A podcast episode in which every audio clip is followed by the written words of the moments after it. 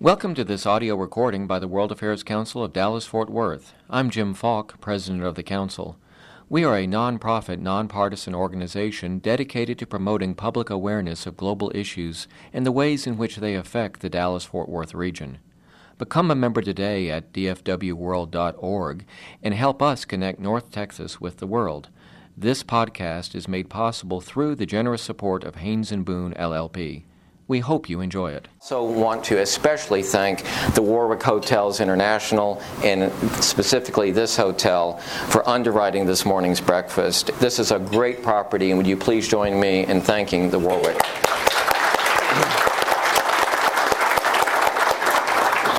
It's, it's now my great pleasure to, to introduce uh, our, our, our, panelists.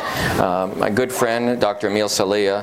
Uh, many of you know Dr. Sahliyeh because he has been a frequent supporter and, and, participant with our programs. He earned his doctorate in international relations at Georgetown University after completing both his master's and his bachelor's at the American University of Beirut. He's been at UNT in Denton for over a decade, and he's worked as a fellow at a number of think tanks ranging from the Brookings Institute, the RAND Corporation, and the Woodrow Wilson Center for International Scholars. On my left is Dr. Walid Al Faqih. You probably read just that was a great column you wrote last week in the paper. He's an American Egyptian neurologist in Dallas, grew up in Egypt and Kuwait, and is a graduate of Ain Shams University School of Medicine in Cairo. Currently has a private practice at, at Texas Neurology here in Dallas, holds positions at, at Baylor University Medical Center and University of Texas Southwestern Medical Center at Dallas. Um, so today, as, as we thought we would do this, each one of us will talk for about seven to ten minutes, and I think you're going to hear some, some personal insights because you and I certainly have a, a personal tie to the countries that we're focusing on. And then Dr. Sahliyeh will bring his academic expertise and, and give us uh, really a, a, a, look at how this uh, movement is affecting the entire Middle East and, and, and the prospects for democracy and, and what that means for these countries. And then, as this is Saturday the Melrose, although a larger crowd than normal, we're going to really engage in a conversation. And um, we're going to ask those of you who would like to ask questions, because we are podcasting, thanks to Haynes and Boone, we'd like you to come up to the microphone to, to ask your, your question. Um, and we'll start with, with, with me, not just because I'm in the center and the president of World Affairs Council, but that this all started with, with Tunisia. And uh, as many of you know, my attachment and interest in, in Tunisia really uh, began with my uh, good fortune to uh, uh, be the son of a, a, doctor who was working with first an NGO, Project Hope, and then later the Department of State. And uh, I was in Tunisia for all of my high school years. And I did not attend the American school. I went to a French lycée, and my classmates ranged from a lot of uh, children of diplomats to even Habib Bourguiba, the then president's grandson. Um, then I worked at the Middle East Institute and uh, always kept a, a, strong interest in Tunisia. In fact, when I was doing graduate work, my advisor said, You need to get your doctorate and focus on Tunisia because there's really only one professor who is working on Tunisia, and that's Carl Brown at Princeton. And that's about still the, the case, isn't it, Emil?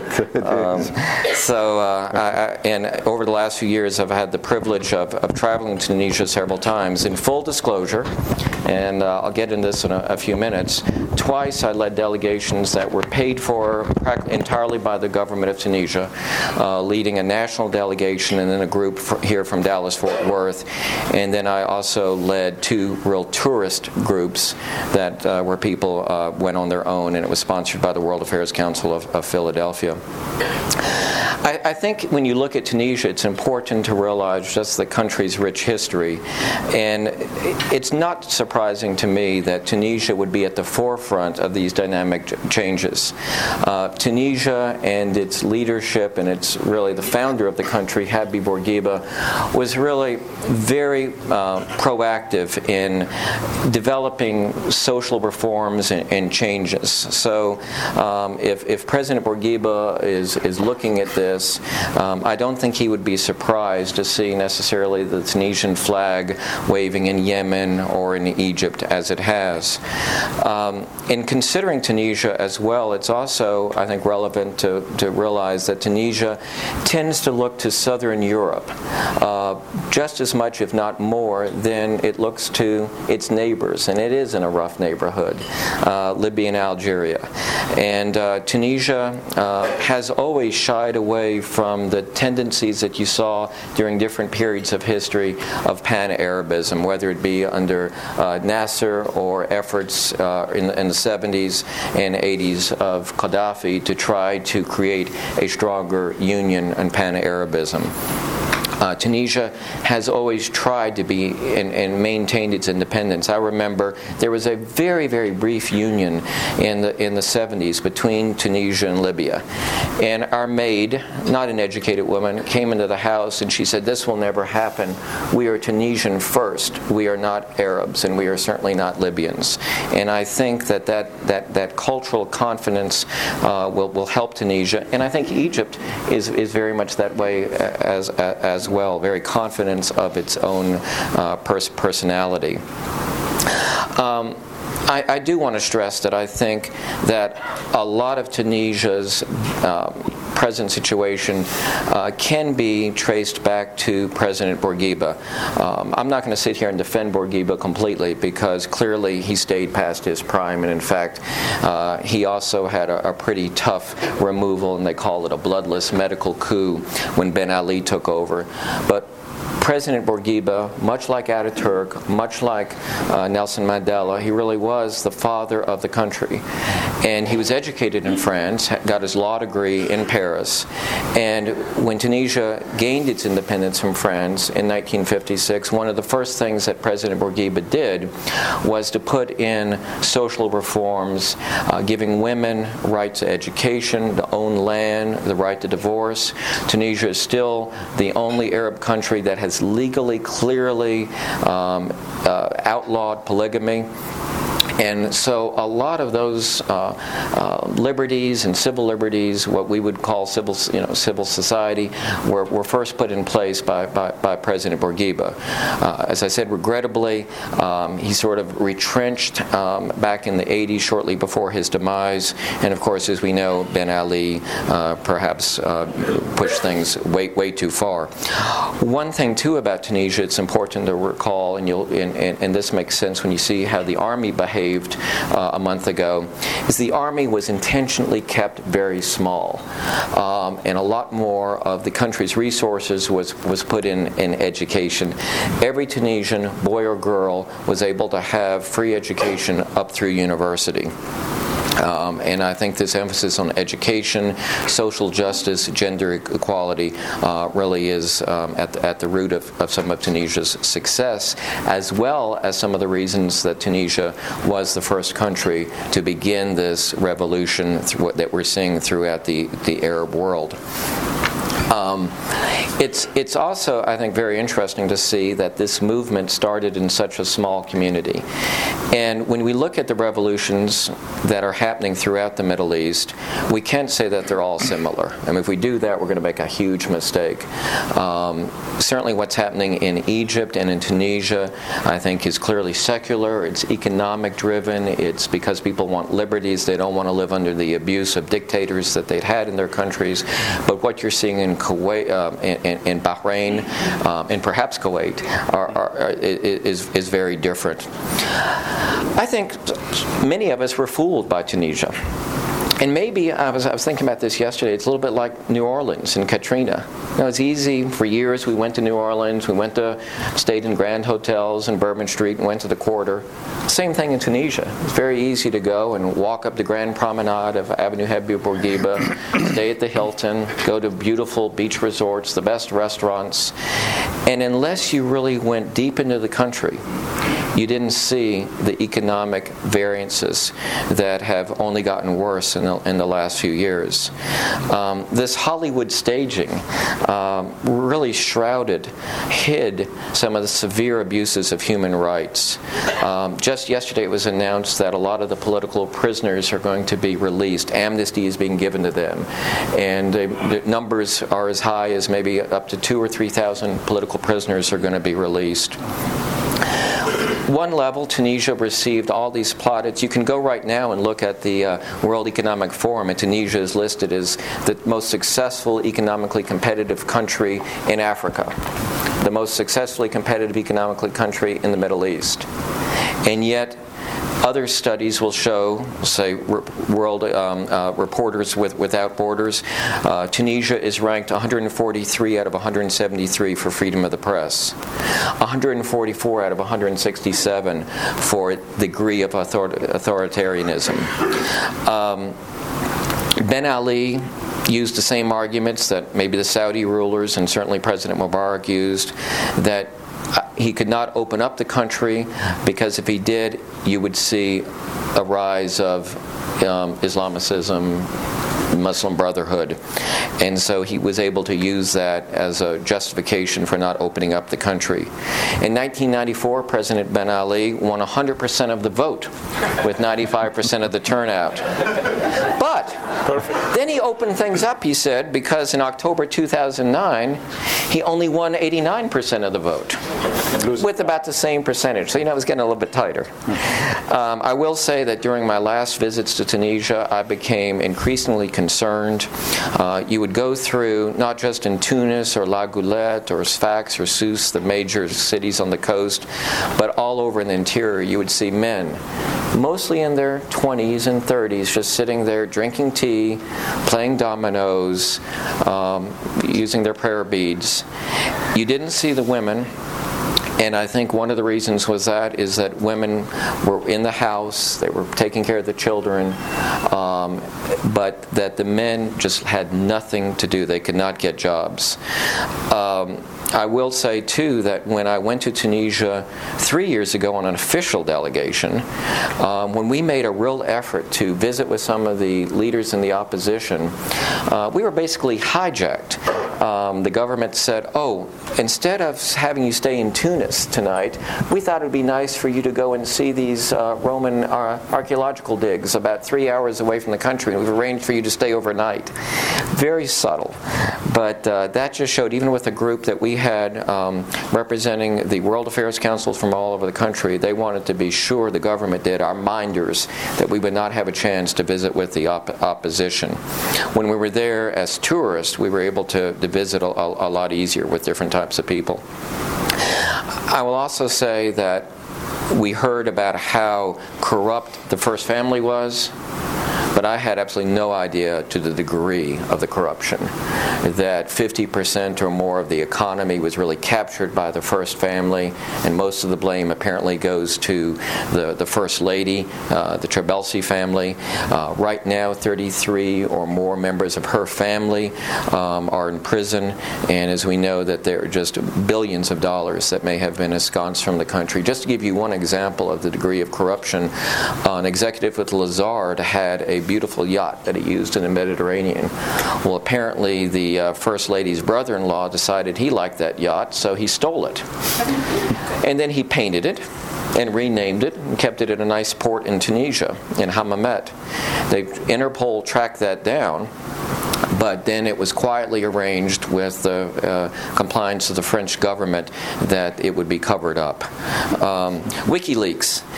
A lot of pundits, a lot of people who are, are, are probably uh, certainly more uh, more aware of this than, than I am, but are arguing about this. But I do think WikiLeaks played a very important role in igniting the Tunisian revolution.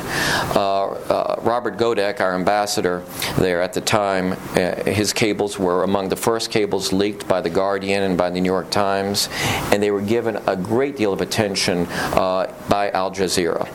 Uh, I'll just read a few of his cables uh, excerpts.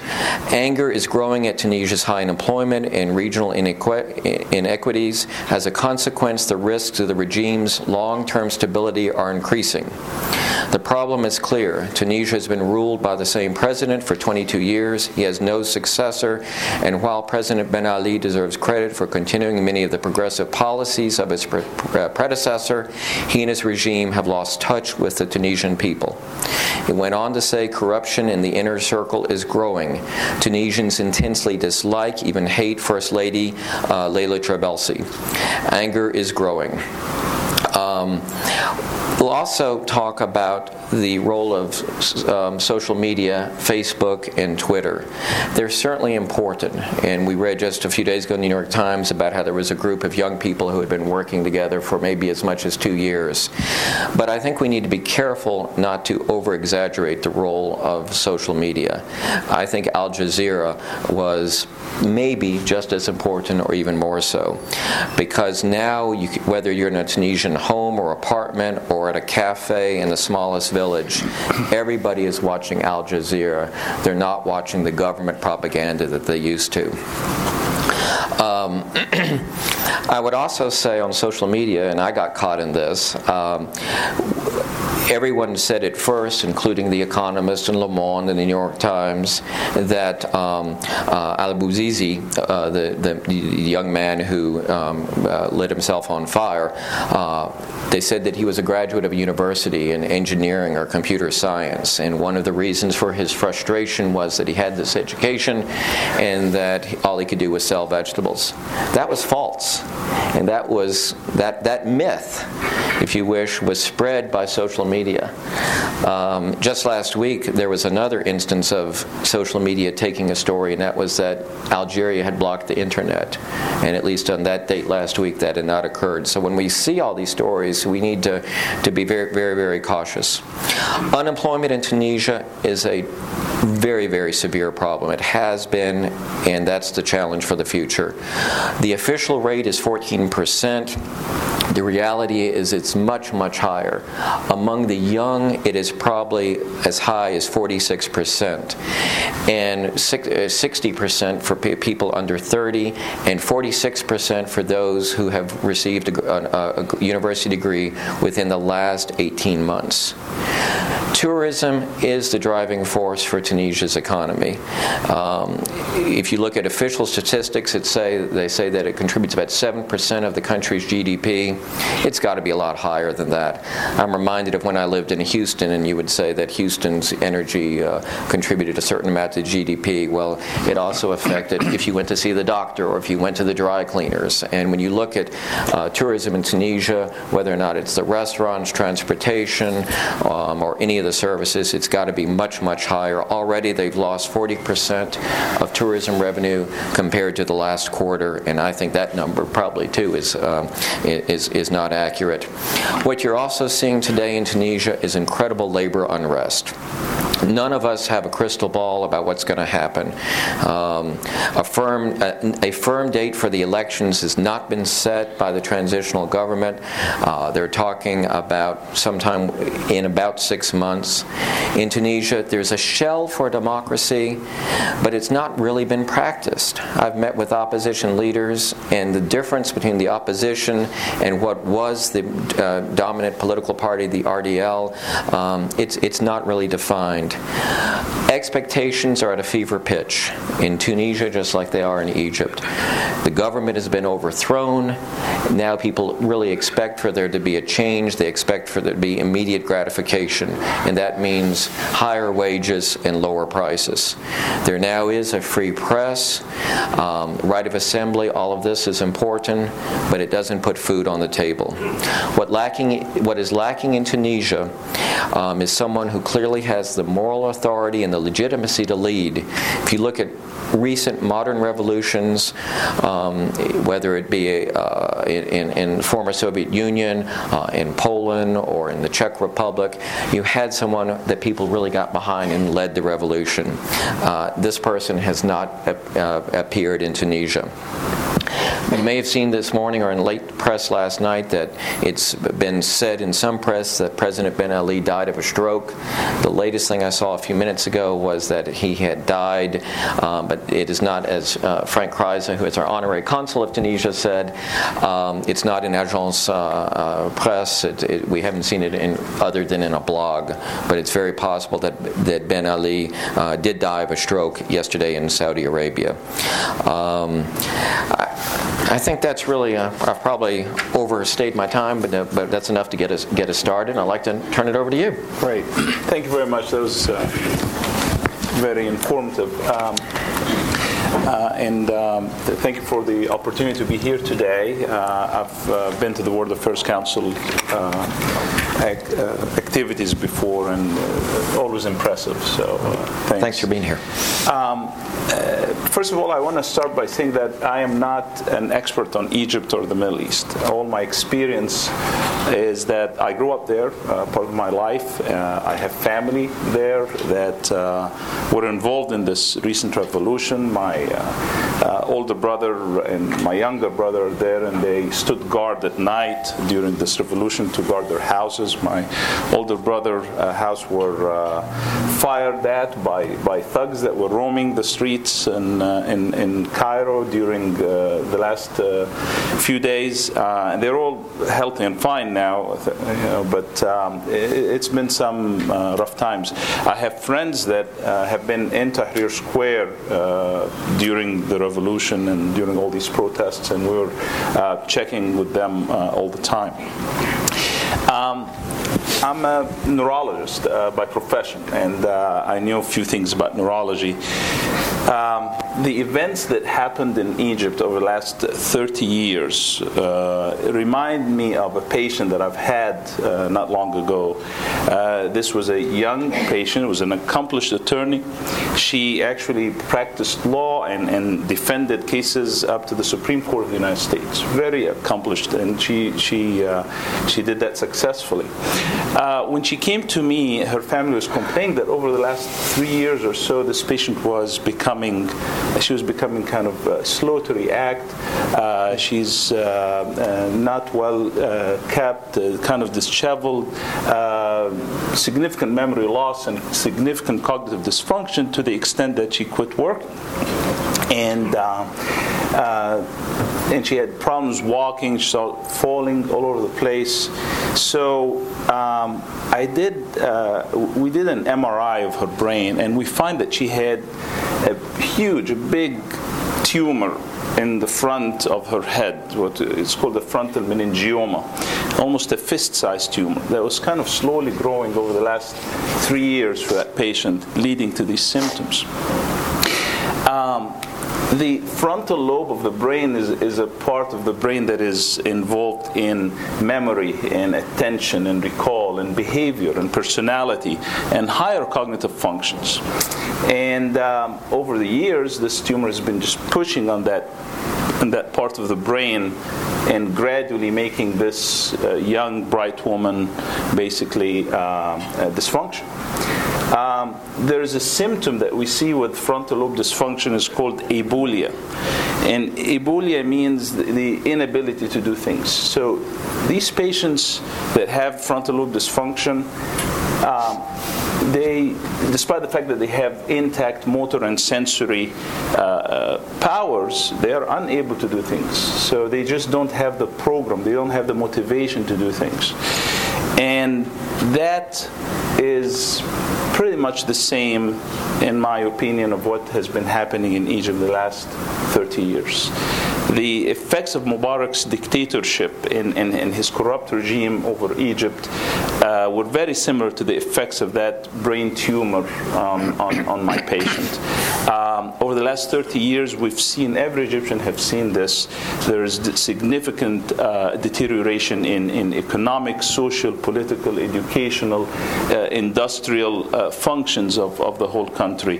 The uh, healthcare is, in, is rudimentary as well as infrastructure. And, and all of this led to really stagnation of the whole country and, and very limited rates of growth.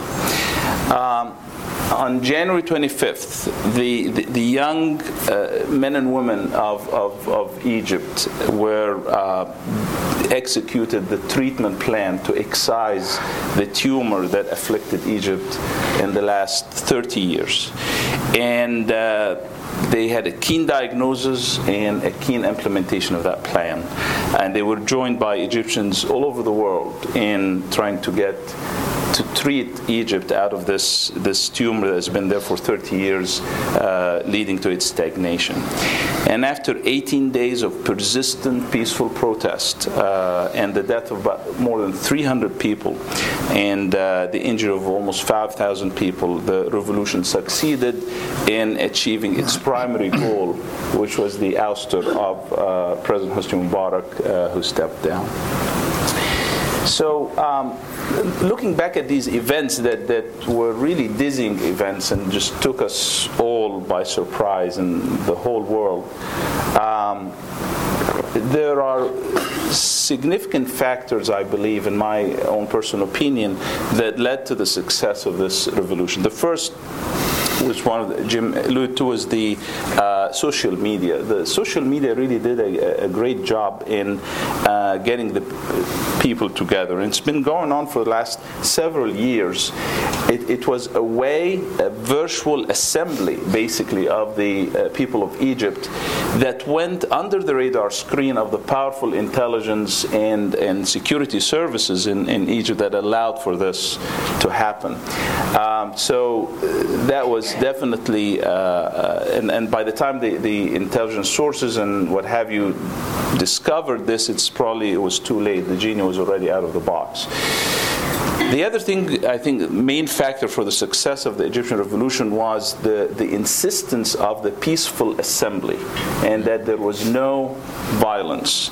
Uh, the, all the violence that we've seen were carried out by the government thugs and, and the, the protesters and revolutionaries were protecting themselves, and that's why it led to the death of so many people.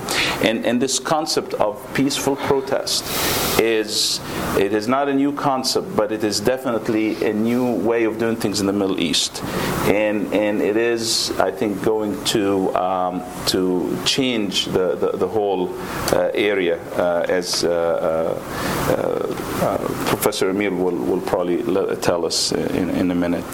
Um, one of the things that I think also helped uh, for this revolution to succeed is the fact that that people of different interests in different uh, uh, goals all met at one idea, which is the ouster of the regime. So, despite the fact that uh, the the revolution did not have any leader, it did have, however, a leading thought, and that leading thought is what pulled all these people together and, and helped for the, the uh, revolution to succeed. Um, one of the things that I think also helped is the, the, the way the government dealt with this, uh, with this revolution, which again by, uh, by, by power and violence. This led to the deaths of so many young people, so many innocent young people, uh, men and women, that the, basically the, the revolution at one point turned almost to a personal vendetta. So people stood their ground and said, "We're not leaving because you know our brothers, our sisters, our kids died in this, and they, they and they were only peacefully protesting, so we're not leaving." And and and that's also something that we're, we're seeing other countries in the Middle East. Again, the governments falling into the same mistake, uh, meeting these peaceful protests with violence, leading to the deaths of innocent people, and and um, you know this will probably lead to, to, to revolt, more revolt.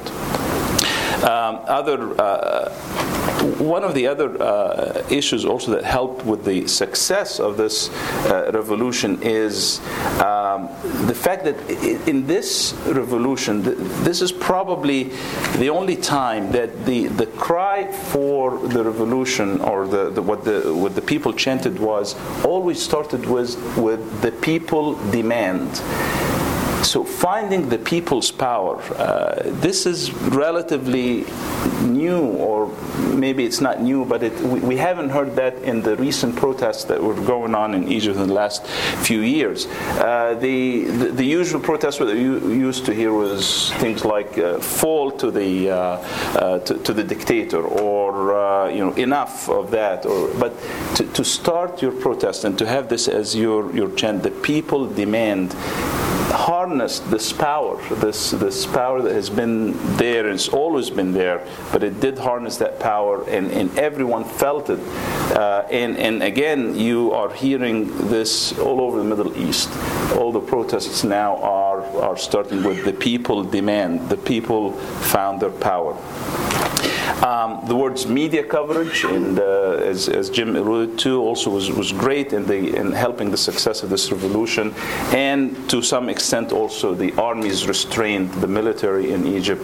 Uh, the fact that they did not actually uh, uh cram, uh, crush that, that revolution uh, probably helped it survive.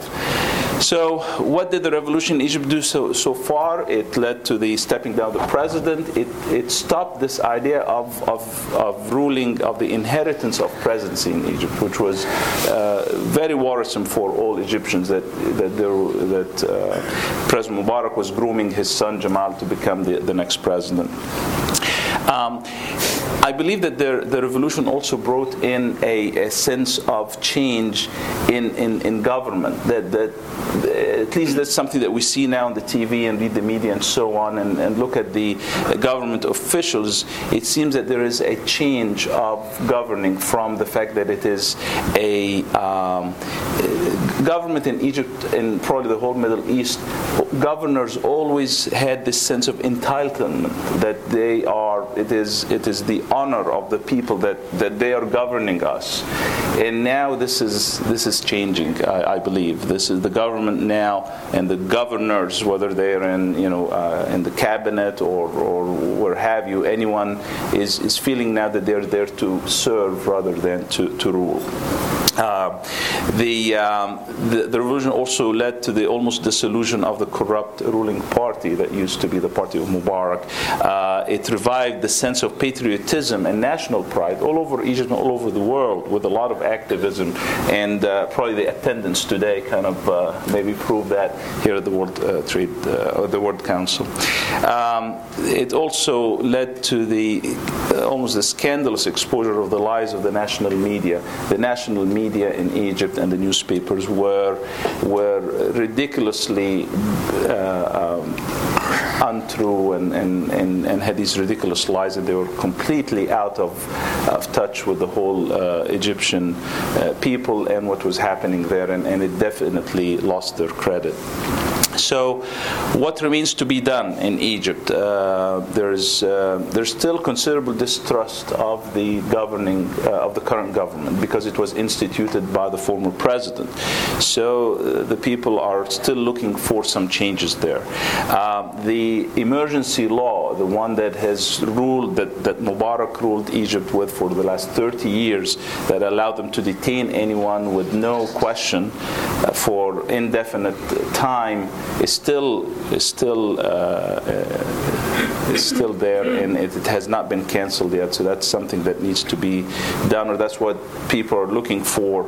Um, uh, the civilians are not uh, part of the uh, governing for now. There are definitely promises and timetable that's been put by the military to transition this in the next six months for a civilian leadership, but uh, people are looking for more rapid uh, steps towards that. And of course, the, the economic wheel of, of, of the country has stopped. It became to a standstill. And it, it needs to start working again because where Egypt is, is probably probably on on the edge there. So it, it mm-hmm. can, you know, if the if, if tourism doesn't start back again and there's no income coming into the the country, uh, this may lead to even further turmoil and further problems. So. Um, my patient, uh, after excision of that brain tumor, did very well. Uh, she did have a bit of a rough postoperative course. She uh, had to have some rehabilitation. She even, she even had to have another surgery to repair uh, a minor complication. But overall, within six months, she was back to her normal self clever, witty, uh, smart. Uh, I, I, believe that, that Egypt will be, again, smart, witty, beautiful, and it will. My, my patient also had a great sense of humor. Her family tells me, I'm not worried about the sense of humor for Egypt. Egypt, actually, sense of humor has persisted through this revolution and will continue to blossom. Thank you very much. Thank you very much.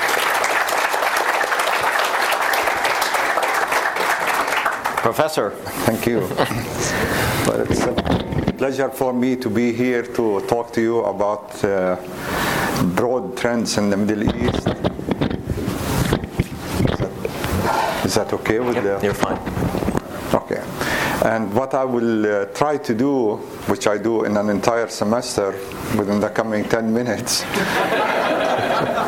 try to, you know, talk a little bit about the persistence of autocracy in the Middle East and why, the prospects for these uh, popular uprisings and their chances of success, uh, what are the transitions for uh, democratic uh, rule in the Middle East, and then what are the implications for the U.S. and the peace process.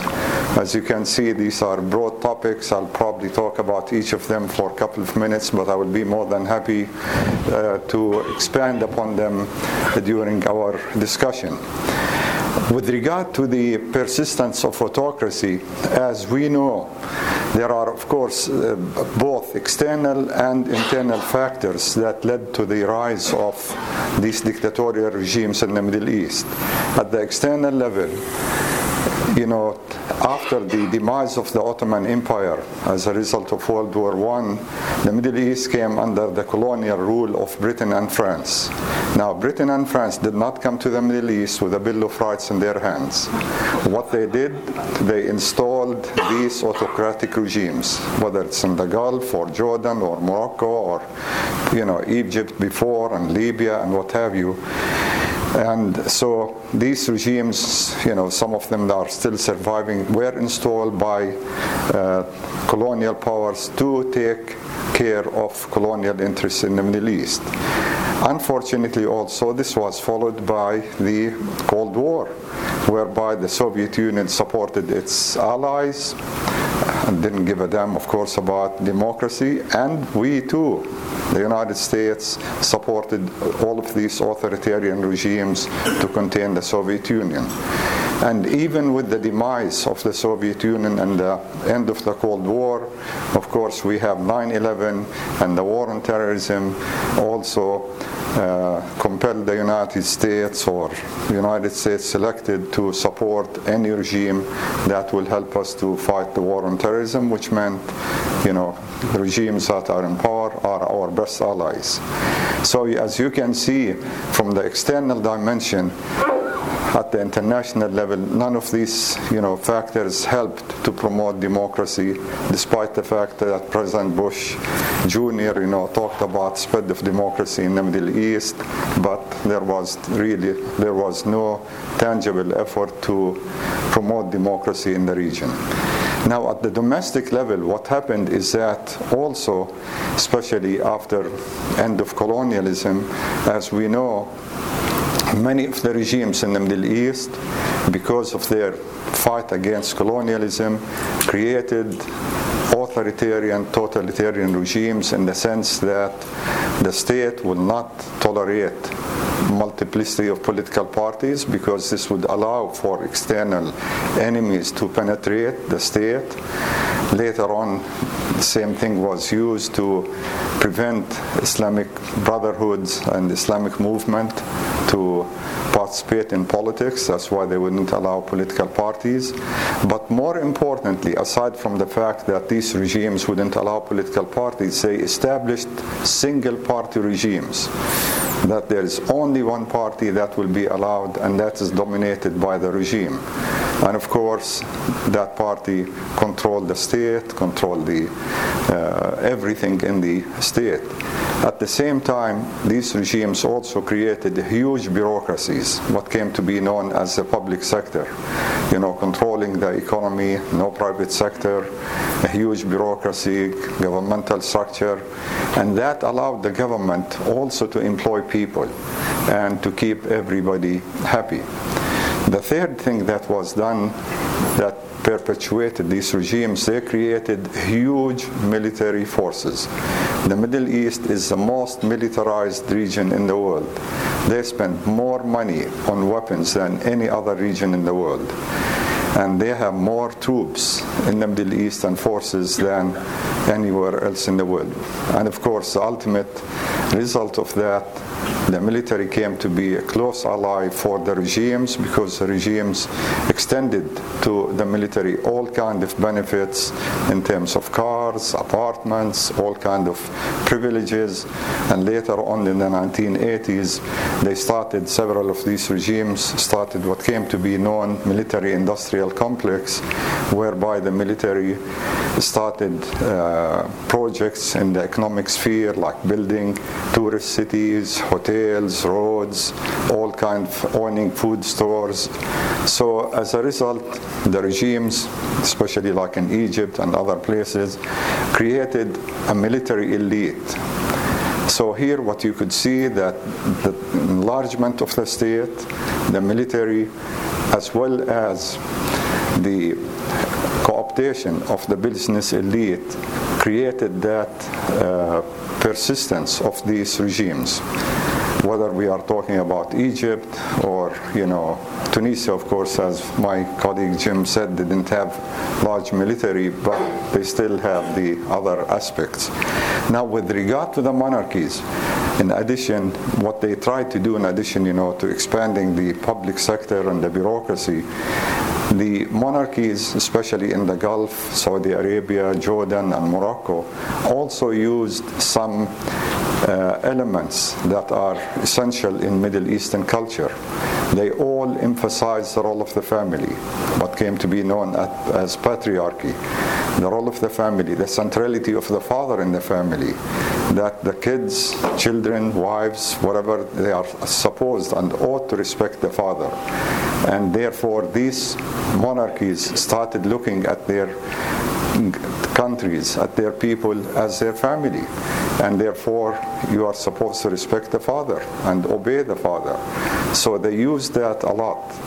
In addition, because also these regimes uh, were established in a tribal background, many of these regimes also try to use tribal values to legitimize themselves. Hence, the so-called consultative council, like you know, uh, King Abdullah creating in Saudi Arabia consultative council after 1991.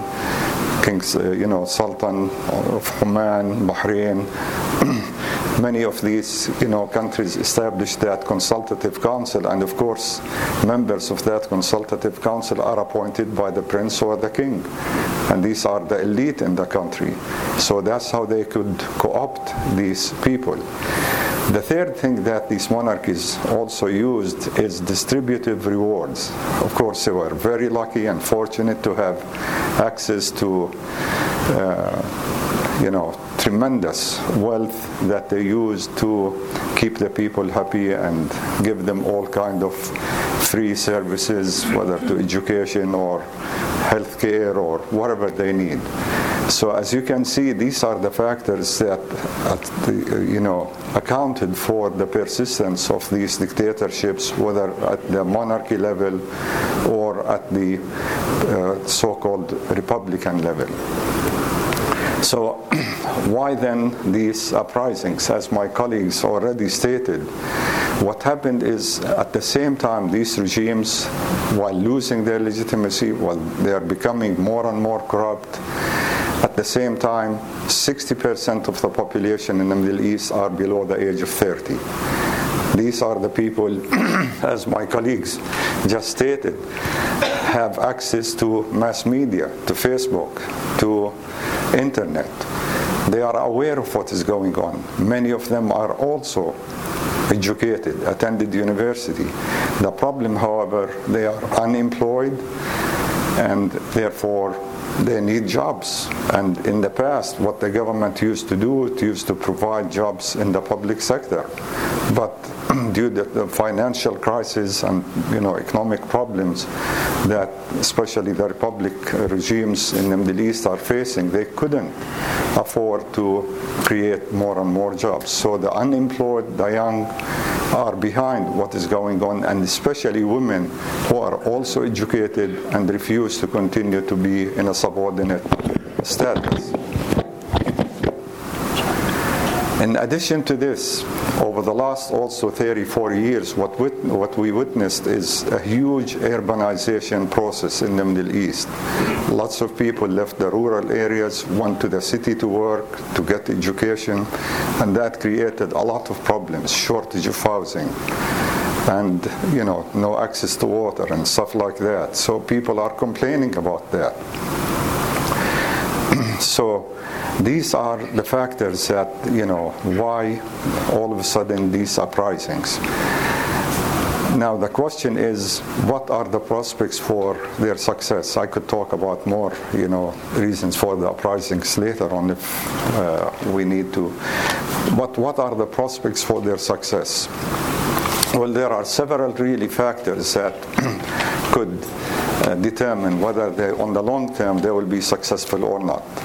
Number one is the degree and the level to which these regimes, whether they are monarchies or republics, are willing to use repression to suppress these movements, like what's happening in Libya and what, what is happening in Algeria or Bahrain.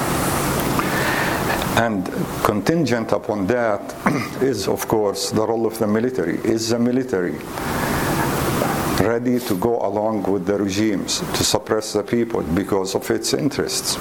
Or are they like what happened in Egypt? The military, for one reason or another, decided not to go together with the Mubarak regime, but rather, you know, more or less force him to resign and somehow uh, tolerate the uprising so far. Or like in Tunisia, because the military was never a big factor, they did not interfere in politics. A second factor that is really crucial, aside from the, the, role of the military, whether it will support the people or the regime, is what is behind the uprising. Like in Egypt and Tunisia, and as we know, it's the young people supported by middle class and professionals. What about in Bahrain?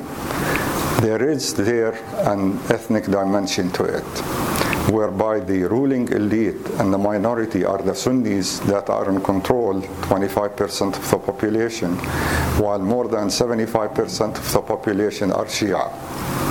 And they have been excluded. Now, I'll talk about this uh, also in a minute because there are serious implications here to the outside world and to Iran. What do you do if there is an ethnic dimension? Is the ethnic minority going to support the regime to suppress the majority? And you could say the same thing about Syria because Syria is also controlled by the Alawites and the Ba'ath Party, which is not more than 10, 14%, while the vast majority of the population are Sunnis. So here, of course, the future of the uprising, if it were happen in Syria or continue in Bahrain, is to what extent is the minority going to go along with the uprising and demand popular, demand, you know, democratic reforms, or are they going to be afraid about their, you know, privileges and benefits that they have de- derived? a third factor that is really crucial for the future of these uprisings to what extent these young men and women and the poor and, and you know educated have support from the intelligentsia, the professionals, and even the business class. Is the business class going to abandon the regimes and try to support the uprising, start demanding participatory demands, or are they going to continue supporting the regimes? And that is really a crucial factor in determining what will happen. And the last point I would like to talk about is Uh, assume that some of these will succeed. What path will they take for democratization? Are they going to take the presidential path? And if they take that, that could lead to consolidation of power of the elite, like what happened with Mubarak or Sadat or Zain al-Abidin, whereby the president will continue to dominate, though there is a parliament, or are we are they going to go for a parliamentary system like the British parliamentary system whereby the government is going to be formed by the majority party within the within the parliament? Unlike the presidential style where the president is going to you know appoint the government subject hopefully to parliamentary approval so if they were to go the parliament, you know, the parliamentary path, I think that will be by far more uh, secured path to democratization than the presidential system, which could, you know, place limits upon democratization. Now, of course, the problem with the parliamentary uh, approach, what about if the majority, like in Bahrain, if they become the Shia if that were to ever happen and the royal family were to disappear and the majority of the Shia will dominate, are they going to start being, uh, try to punish the Sunnis that exploit them in the past? That's why in the process of democratic consolidation, you know, the minorities have to have their rights secured in any writing of the constitution or uh, process of uh, participation. And the last point, very briefly, I want to talk about is what are the implications for because you hear a lot nowadays about, oh, what about if there are elections and what will happen to the peace process between Israel and Egypt and what have you.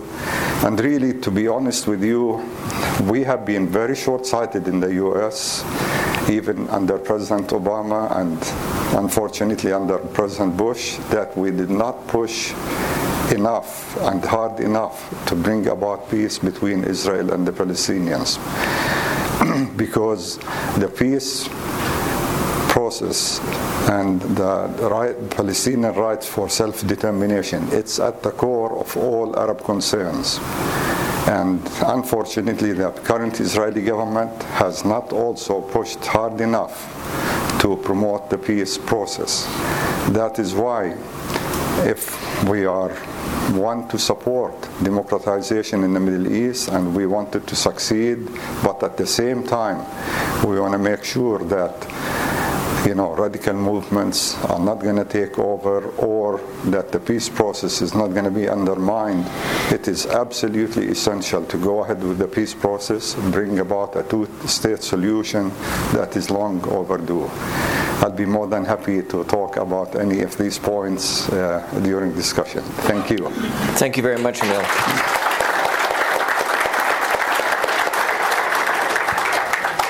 Again, thanks to the law firm Haynes and Boone, we are podcasting. So if I could invite anyone who has a question or comment to come up to the to the to microphone here.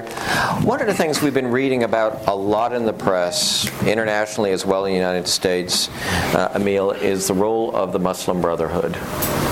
Do we need to be concerned? What's your answer on this? That's a good question. and the answer for that, uh, uh, Jim, is really it depends upon uh, how the democratic process will go through.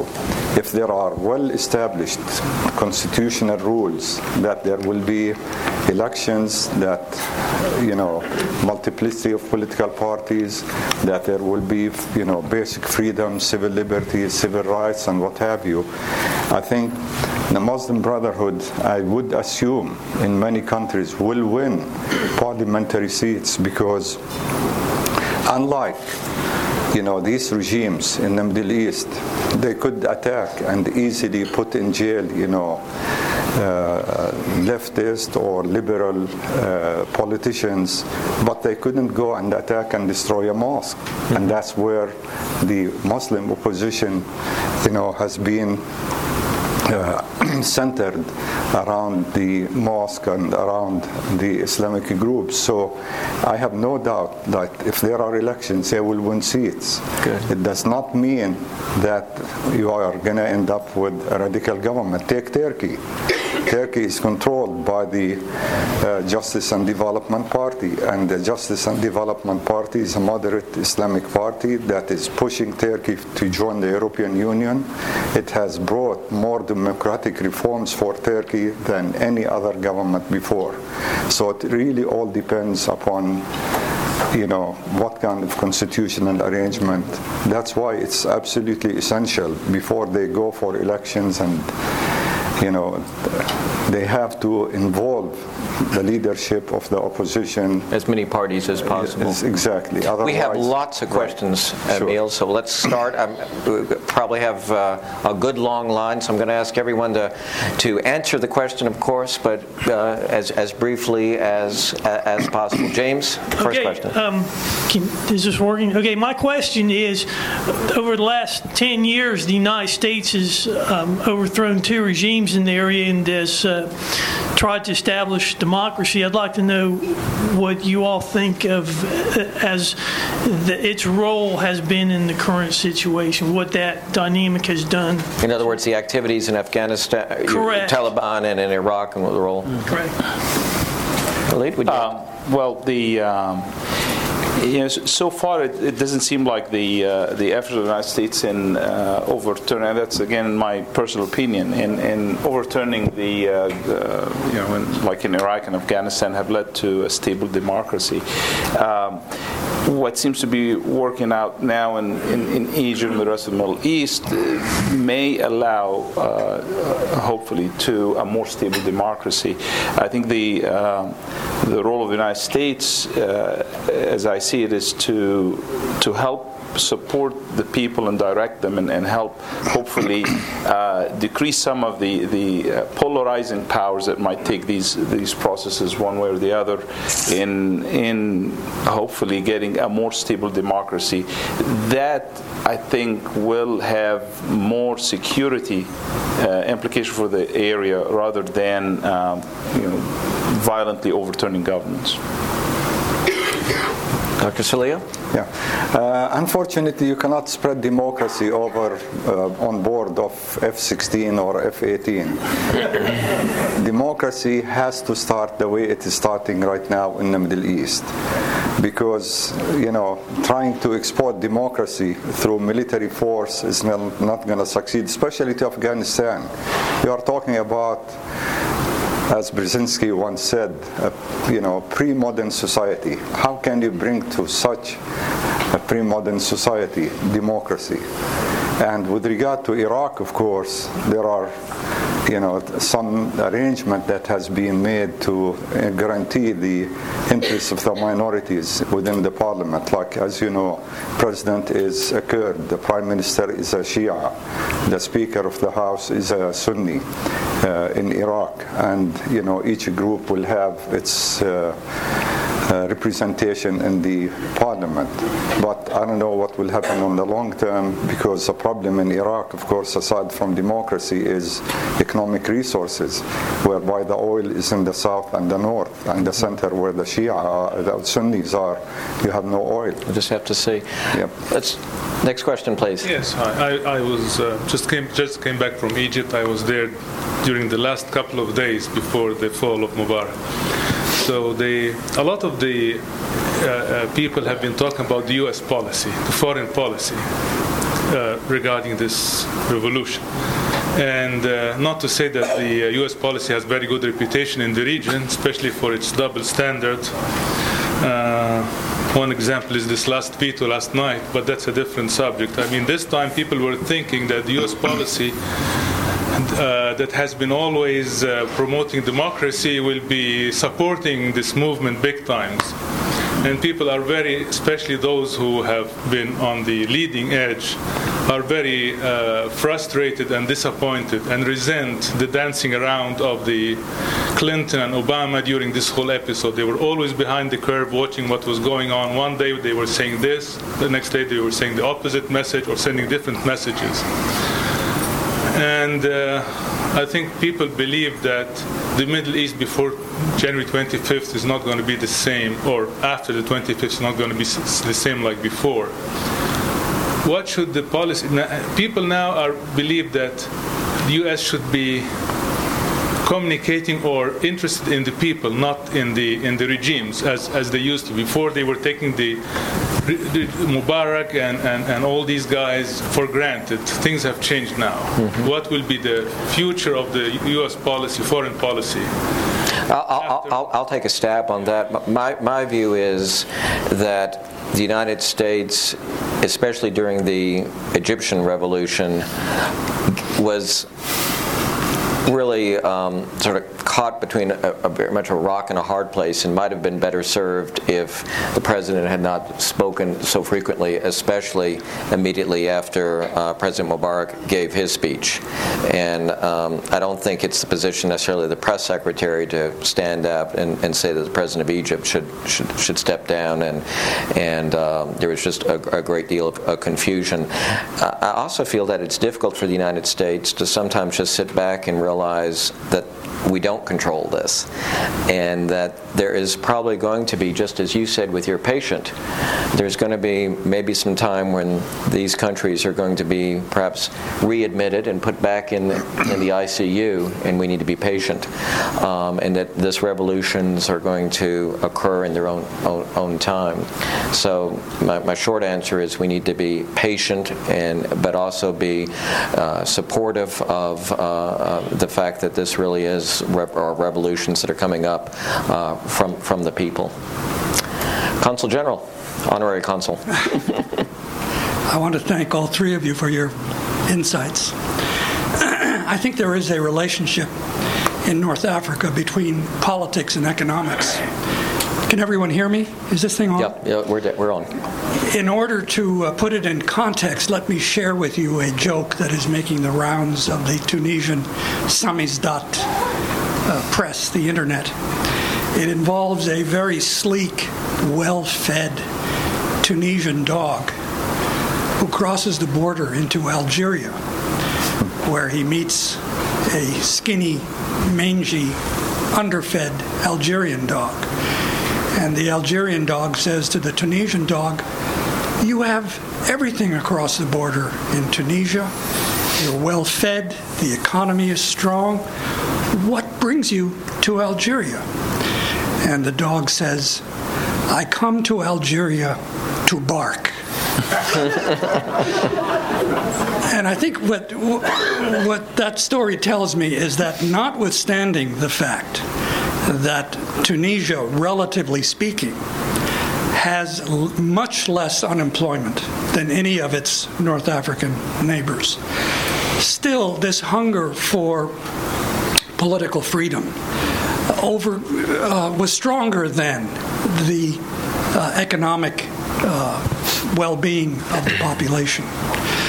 But having said that, what I thought was missing from your comments was the need for strong economies to underpin these democratic revolutions.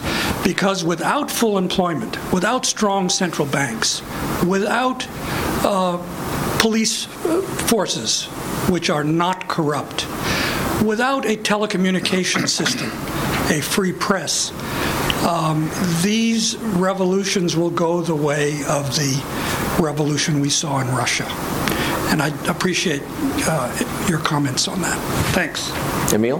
Yeah, no, you're absolutely right. You know, And the issue, of course, is how do you do that? How do you guarantee that? And the problem is usually it is the leadership of the opposition uh, that uh, put these demands uh, in order to secure these basic liberties for the people. And as we look around, do we have well established, clear cut leadership for these uprisings, or is it just simply, you know, the rank and file of the people that are demonstrating? So I'm really hoping that over time the, there will emerge a leadership for the opposition that will articulate these demands and put it in a constitutional frame because basic liberties are absolutely essential. You know what we talk about here, our various amendments, that's what need to be included in any constitution and it can only be introduced if you have clear-cut leadership that understands and put these demands. But I think also part of the question was what type of form should foreign assistance take, Walid? Um, well, I absolutely agree that, and, and I kind of alluded this to the uh, towards the end of my comments was that the uh, the economic wheel has to turn on in in, in these countries, and ha- the, the economy has to to, to to start to work and to start to support uh, these. Uh, infant uh, uh, liberated, hopefully, democracies that are coming up in the Middle East. Um, and, and this would be, I think, the major role of the um, you know the the uh, Western uh, economies and, and, and, the United States in trying to help out these prop up these these hopefully new healthy democracies to stand up. Um, and, and that would be the, the, the major role. And it, and it, goes also with the comment that uh, my friend Sharif made uh, earlier is that this this effort can hopefully reestablish the, uh, the, the, the image of the United States in the area, an image that has been tarnished by this, uh, you know, talk about democracy, supporting democracy on one hand, and, and the right of uh, people to uh, for freedom and for assembly and so on. On the other hand, supporting these uh, repressive regimes. So I think this is a an, an excellent opportunity for the United States and for all Western you know, uh, democracy and freedom-loving countries to uh, hopefully embrace these uh, these new hopefully democracies coming up economically I'm, I'm, and, and, and help propping it up. And and that I think will maintain a good uh, good era for this this area of the world and, and will maintain hopefully better stability. I'm not sure what the appetite is in this country to provide a lot more foreign assistance or even in Europe after the recession. And it isn't ironic right. to think that the countries that have the most money that could do this would be Saudi Arabia and Kuwait and, and the monarchies. That is ironic. yeah. Question. One of the elements that has made Dallas Fort Worth over the last 50 years has been data processing. And there were five elements that were essential to the formation of the data processing industry. The first was the rule of law. The second was a limited degree of corruption. The third was a state taxation system that taxed businesses using people less than they taxed businesses using capital. The fourth thing was an educated workforce. And the fifth thing was a relatively lower wage level in this area than in other parts of the country. Now, of course, all these things were evident in India. And that is why you have data processing in India and call centers in India. Now, what Middle Eastern country would be willing to put its young, educated, unemployed people to work in something like data processing? Tunisia, in fact, has had a very extensive data processing, it's done a lot of the call centers for Europe. Um, so um, I'm not sure what that tells us right there, but that is, is, is certainly the, the case. I think it's also quite a bit in Egypt, yeah, isn't it? Yeah. There are several engineers here actually in, in the audience that already have some uh, relationship with uh, the IT in, in, Egypt. I have actually friends here in, in uh, uh Verizon and other communication uh, and IT industries that start to have that effort in Egypt. Your point is well taken, though, yeah, and it is in Egypt and Tunisia where you probably see the most advanced IT industries, um, which you don't see, say, in Algeria or Yemen or, or, or, or, or Libya. Ahmed Yanouri from Morocco. Yes, uh, this is a question for Dr. Emil. Uh, after the initial flip flop in the position of the Obama administration uh, toward the uprising in Tunisia and Egypt, uh, a lot of the experts and I guess the administration themselves believe that you know they, they get the best outcome and they handle it right. Uh, I would like to know what is your opinion on, uh, I guess, how they handle it? And now that it's spreading to other countries, uh, and you are an expert on uh, I guess, the Middle East. Uh, I would like to know uh, if you have to advise uh, the Obama administration about this, especially about Algeria and Morocco. Uh, what would you, what would you tell them?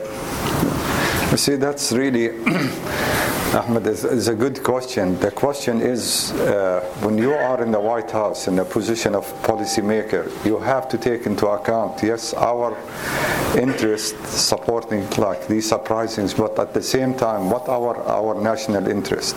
You take Bahrain, for instance. Can we afford as a United States that have interest to have access to oil in the Gulf region, make sure that stability will be preserved? Can we simply see the regime uh, collapsing? And our naval operations there. And we have military bases, exactly right, in Bahrain. And that's where really the dilemma between our short-term interest and access to oil and military bases and trying to, you know, contain Iran and not allow Iran, you know, to take advantage of what's going on and it's not going to be that easy for them just to say, yeah, we support, you know, the uh, uprisings and. However, what could happen is, I think from now on, that uh, when we talk about democracy, we can, especially when we give foreign aid, we can also base it on basis of you have to create the rule of law, as the colleague before you know mentioned, independence of the judiciary. That it should not be just you know judges will judge a case on the basis of what they are told by the president or the king.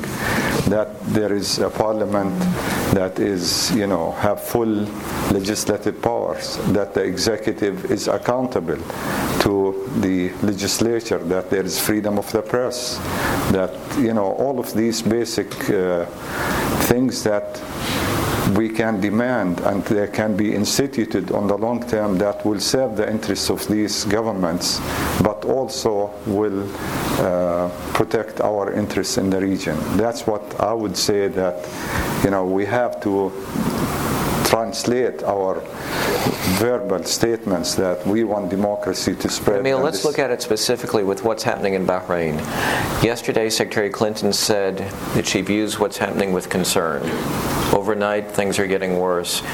Is there, what should the United States do today or tomorrow? Regard to Bahrain, it's really, as I said again, you know, our interest versus what is going on. Absolutely, the majority of the Bahraini people have been excluded, but, but you're not saying, been suppressed. What, what should, is there something that we should do today? I think we can encourage again and try to, you know, uh, through private negotiation or whatever it takes, uh, that the regime has to open up, has to allow for free elections, and uh, you know, a monarchy is a monarchy. It's not going to be overthrown as long as they allow for, you know, political participation and but it's not going to happen overnight. You see, that's the thing, because if you were to allow these things to happen overnight, they're going to be a complete reversal of the status quo. And as a United States, can we afford that? Does it help our interests? And again, if you are in the White House, you are going to say uh, it wouldn't. But on the long term, of course, it will. Can, on the other hand, Yeah, though, just a quick comment. I mean, on, in, in Bahrain, can, can the United States afford to have a, a affiliated with a with a regime uh, or a country like Bahrain who cracks up so violently on people, having the army in the streets, you know, um, basically, you know, killing people. Um, you know, it's you know something I just thought of now. You know, is the you know the the famous saying is that you know who he this who um, wants um, uh, want to sacrifice security for liberty deserves neither. Right. Does that does that apply only to the United States, or that can be applied on our foreign policy? I mean, Yeah. you know, where if if this dictum is is true and we all believe in it. Um, can we apply it? Is, it? is it applicable to foreign policy? Because sometimes this has always been the trade. You say, well, you know, our security requires that we support suppressive uh, and, and That's right, autocratic yeah. regimes. Yeah. But uh, you know, what about the liberty of the people? And the fear of the unknown, Yeah. too. Yeah, and that's, Ed- the, Ed that's the issue, you know, that, as I said, you know, that's really the crucial issue. I wish there is a well-defined leadership for the opposition that you could talk to and then... Which so far we're not seeing in any of these countries. Yeah, you see, that's a problem. Ed Thomas, you come here with lots of experience in the Foreign Service. Well, I uh, am particularly interested, as you would understand, knowing my background, in the reactions that we've seen in Iran to, particularly to, I think, the Egyptian and also the Bahraini case. But the Bahraini case is rather special because they think Bahrain ought to be part of Iran. I mean, that's been sort of government policy even under the Shah. But, uh, but they're not going to press that one, I think. But in uh, as regards Egypt, uh, they've been very contradictory uh, reactions. On the one hand, the government saying, uh, ah, they've got the light. They're, uh, they're learning from our Islamic revolution back in 1979. And uh, they're going to uh, have an Islamic state, which uh, certainly uh, it, it doesn't look very much like. And uh, uh, this was uh, mentioned even by President Obama, how contradictory that seemed to uh, uh, come from a government that had so uh, harshly uh, clamped down on the opposition uh, that arose in the what they call the Green Movement, which is a movement within the constitution, if you like, of Iran. Uh, So, in short, Iran so, uh, what can I just uh, add something there? Uh, I'm wondering if that uh, 1130.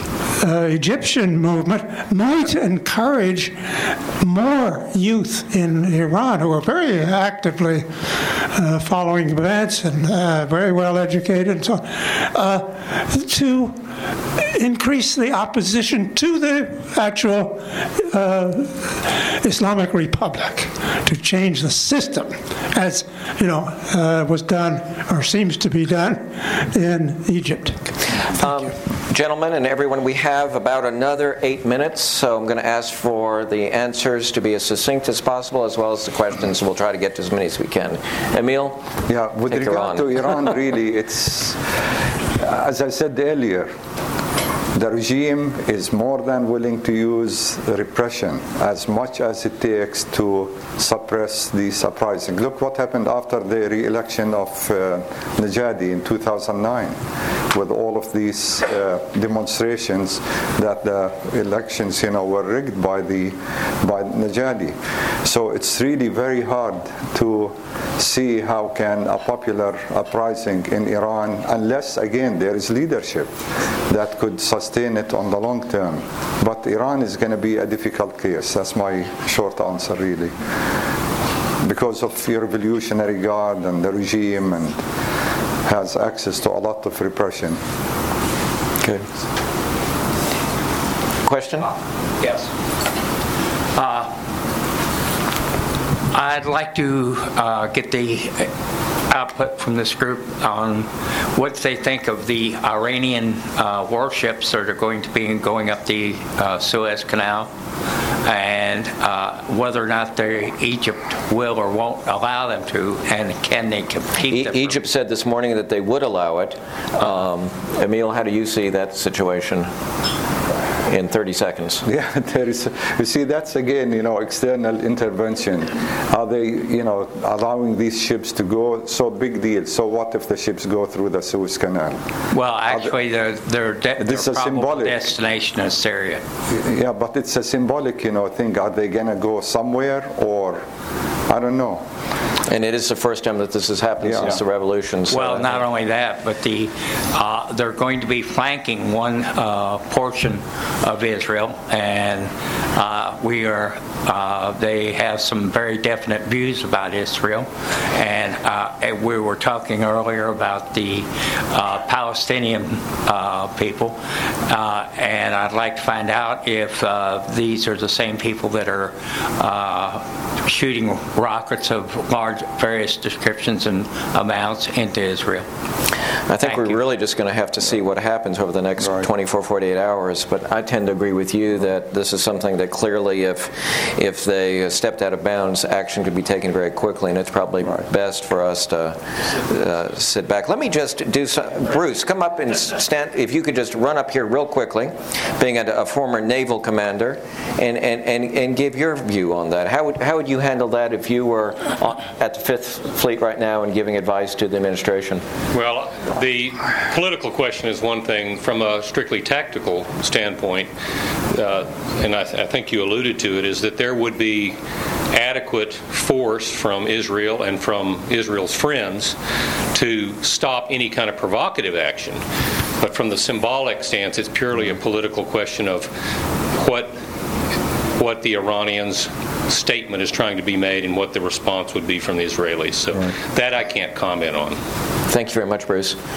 Just the questions now, no comments. Dr. Sahliyeh stressed the importance of the Palestinian-Israeli peace process. What effect do you guys see um, the rev- current revolutions that you know, have happened in Tunisia and Egypt um, and the rest of the Middle East having on the Palestinian-Israeli peace process? I'll say one thing real quickly on this is that I think it's been very interesting in all of the revolutions that there's not been really any criticism of the United States. There's no been burning of the flag, and there's been really no statements on, on on Israel or Palestinians. Would you add anything to that, either one of you? Uh, quickly, if, if, uh, if I may, um, uh, the um, uh, well, the revolution in Egypt was really mainly for domestic issues. The uh, I read actually a very interesting article in the Haaretz, uh, the Israeli Haaretz uh, journal, about talking about that that peaceful revolution in, in Egypt might actually be um, a, uh, a dangerous thing to the Israeli government, but a liberation to the Israelis.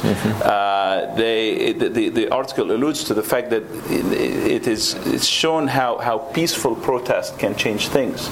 And if that goes to, to the Palestinian issue and Palestinians go in masses, you know, out protesting the uh, illegal occupation and, the, uh, and so on, that, that actually might be the worst thing that happens to the Israeli government since the, all the military might of, the, of, of Israel would, would, would be kind of impotent. Uh, and that's quoting from that article uh, in, in, that, in that sense. So, you know, I, I, I think that actually that might uh, turn out to be a way of, of solving this issue, hopefully. Could be somewhat positive. Yeah, positive. Please. Hello. Um, I wanted to ask Do you think that political prisoners must be granted amnesty prior to elections and the rebuilding process?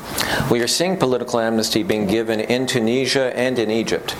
Um, so it seems that the coalition governments, uh, provisional governments, are, are taking that, that action, and it really is being one of the demands that is coming c- coming from the from from the people.